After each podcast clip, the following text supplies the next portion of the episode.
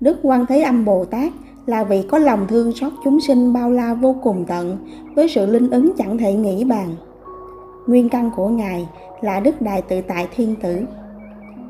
Đức Đại Tự Tại Thiên Tử cũng là một hóa thân của Đức Từ Mẫu, một trong ba đấng tối cao tối trọng, xuất hiện từ thuở khai thiên lập địa. Bởi vì sự xuất hiện của Đức Quan Thế Âm Bồ Tát và Đức Đại Tự Tại Thiên Tử đều đến từ Đức Từ Mẫu. Cho nên hai vị ấy đều có lòng từ bi, yêu thương chúng sinh khắp tam giới bao la, vĩ đại vô cùng vô tận như chính Đức Từ Mẫu, một người mẹ thiên liêng đối với vạn linh sinh chúng.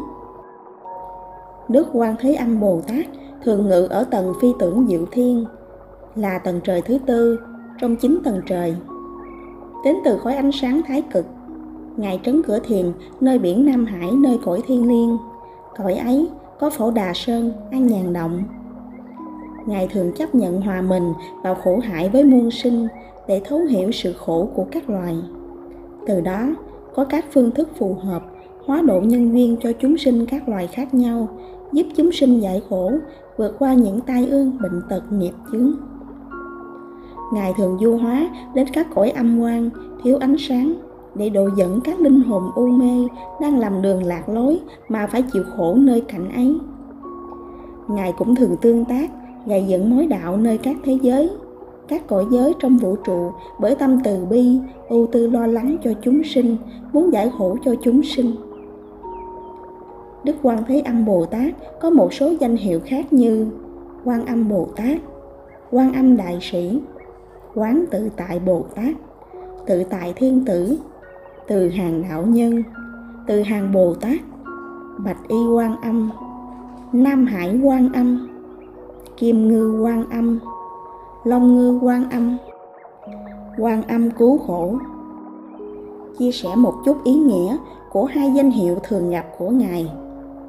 Trong danh hiệu Quan Âm Bồ Tát thì Quan Âm mang ý nghĩa là quan sát, lắng nghe, quan tâm đến các âm thanh vi tế nhất, các sự rung động của tâm tình chúng sinh trong vũ trụ, tiếng lòng của chúng sinh đang đắm chìm trong bể khổ. Từ đó, Ngài sẽ hóa hiện mà cứu khổ cứu nạn cho người biết sám hối, hữu duyên tu tập. Trong danh hiệu quán tự tại Bồ Tát, thì quán tự tại mang ý nghĩa là quán chiếu về tự tánh, tĩnh lặng, trong không của muôn vật loại, sinh linh vốn dĩ xuất phát từ đạo, hư không, do duyên, sự xoay chuyển của vô thường mà đang kết với nhau với các mối quan hệ trong vũ trụ. Quán chiếu nội tâm bản thân để nhìn thấy ngũ uẩn đều không, thất tình lục dục cũng không, sắc tướng, thanh âm, hương vị, cảm xúc cũng đều là vô thường hư huyễn. Trong tứ đại Bồ Tát, vị linh thú thường đi theo ngài làm thị giả, đó là vị linh thú kim mau hậu có hình tướng gần giống với sư tử, to lớn hùng dũng, toàn thân sắc lông vàng kim rực rỡ. Một đoạn thuyết đạo có sự chia sẻ về căn duyên của Đức Quan Thế Âm Bồ Tát ở nước Việt Nam. Cái tánh đức từ hòa yêu ái của Ngài, chúng ta đừng kiếm Đức Quan Âm ở đâu xa hơn là thị kính. Kiếm cái đức thị kính thế nào thì tánh đức trạng thái của Quan Âm như thế ấy. Tánh đức của Ngài là từ hòa, nhịn nhục, hiền lương, ân tha, mọi điều oan khúc chịu nổi, thắng nổi thời gian là Đức Quan Âm. Ngài là người điềm tĩnh, bởi thế cho nên khi Ngài đầu kiếp bị người ta vu oan đủ mọi điều, nhưng tánh đức từ hòa nhẫn nại của Ngài vẫn chịu nổi đủ phương tiện khổ não và oan khúc. Chịu nổi thế tình ấy là một vị trạng sư đắc lực và oai quyền nơi cảnh thiên liên hàng sống bảo vệ nữ phái vậy. Ngài cũng để lại cho đời bản kinh cứu khổ Kinh Cứu Khổ là bản kinh được Đức Quan Thế Âm truyền lại cho hậu thế và được chuyên dùng để cứu khổ cho người đang còn sống, vượt qua được các khổ nạn. Thường xuyên trì tụng bản kinh này có thể giúp mình và người mình cầu nguyện dần được thanh tịnh thân tâm, hồi hướng về điều thiện lành, sớm được giải thoát khỏi các sự khổ, tai ương, nạn ách, tật bệnh. Đức Quan Thế Âm Bồ Tát từng dạy về vấn đề tu dưỡng đại khái như sau ráng mà hiểu chữ tu cho kỹ, tu phải rành chân lý tạo đoan. Nào cần lên núi vào non, tụng kinh gõ mỏ bon bon tối ngày.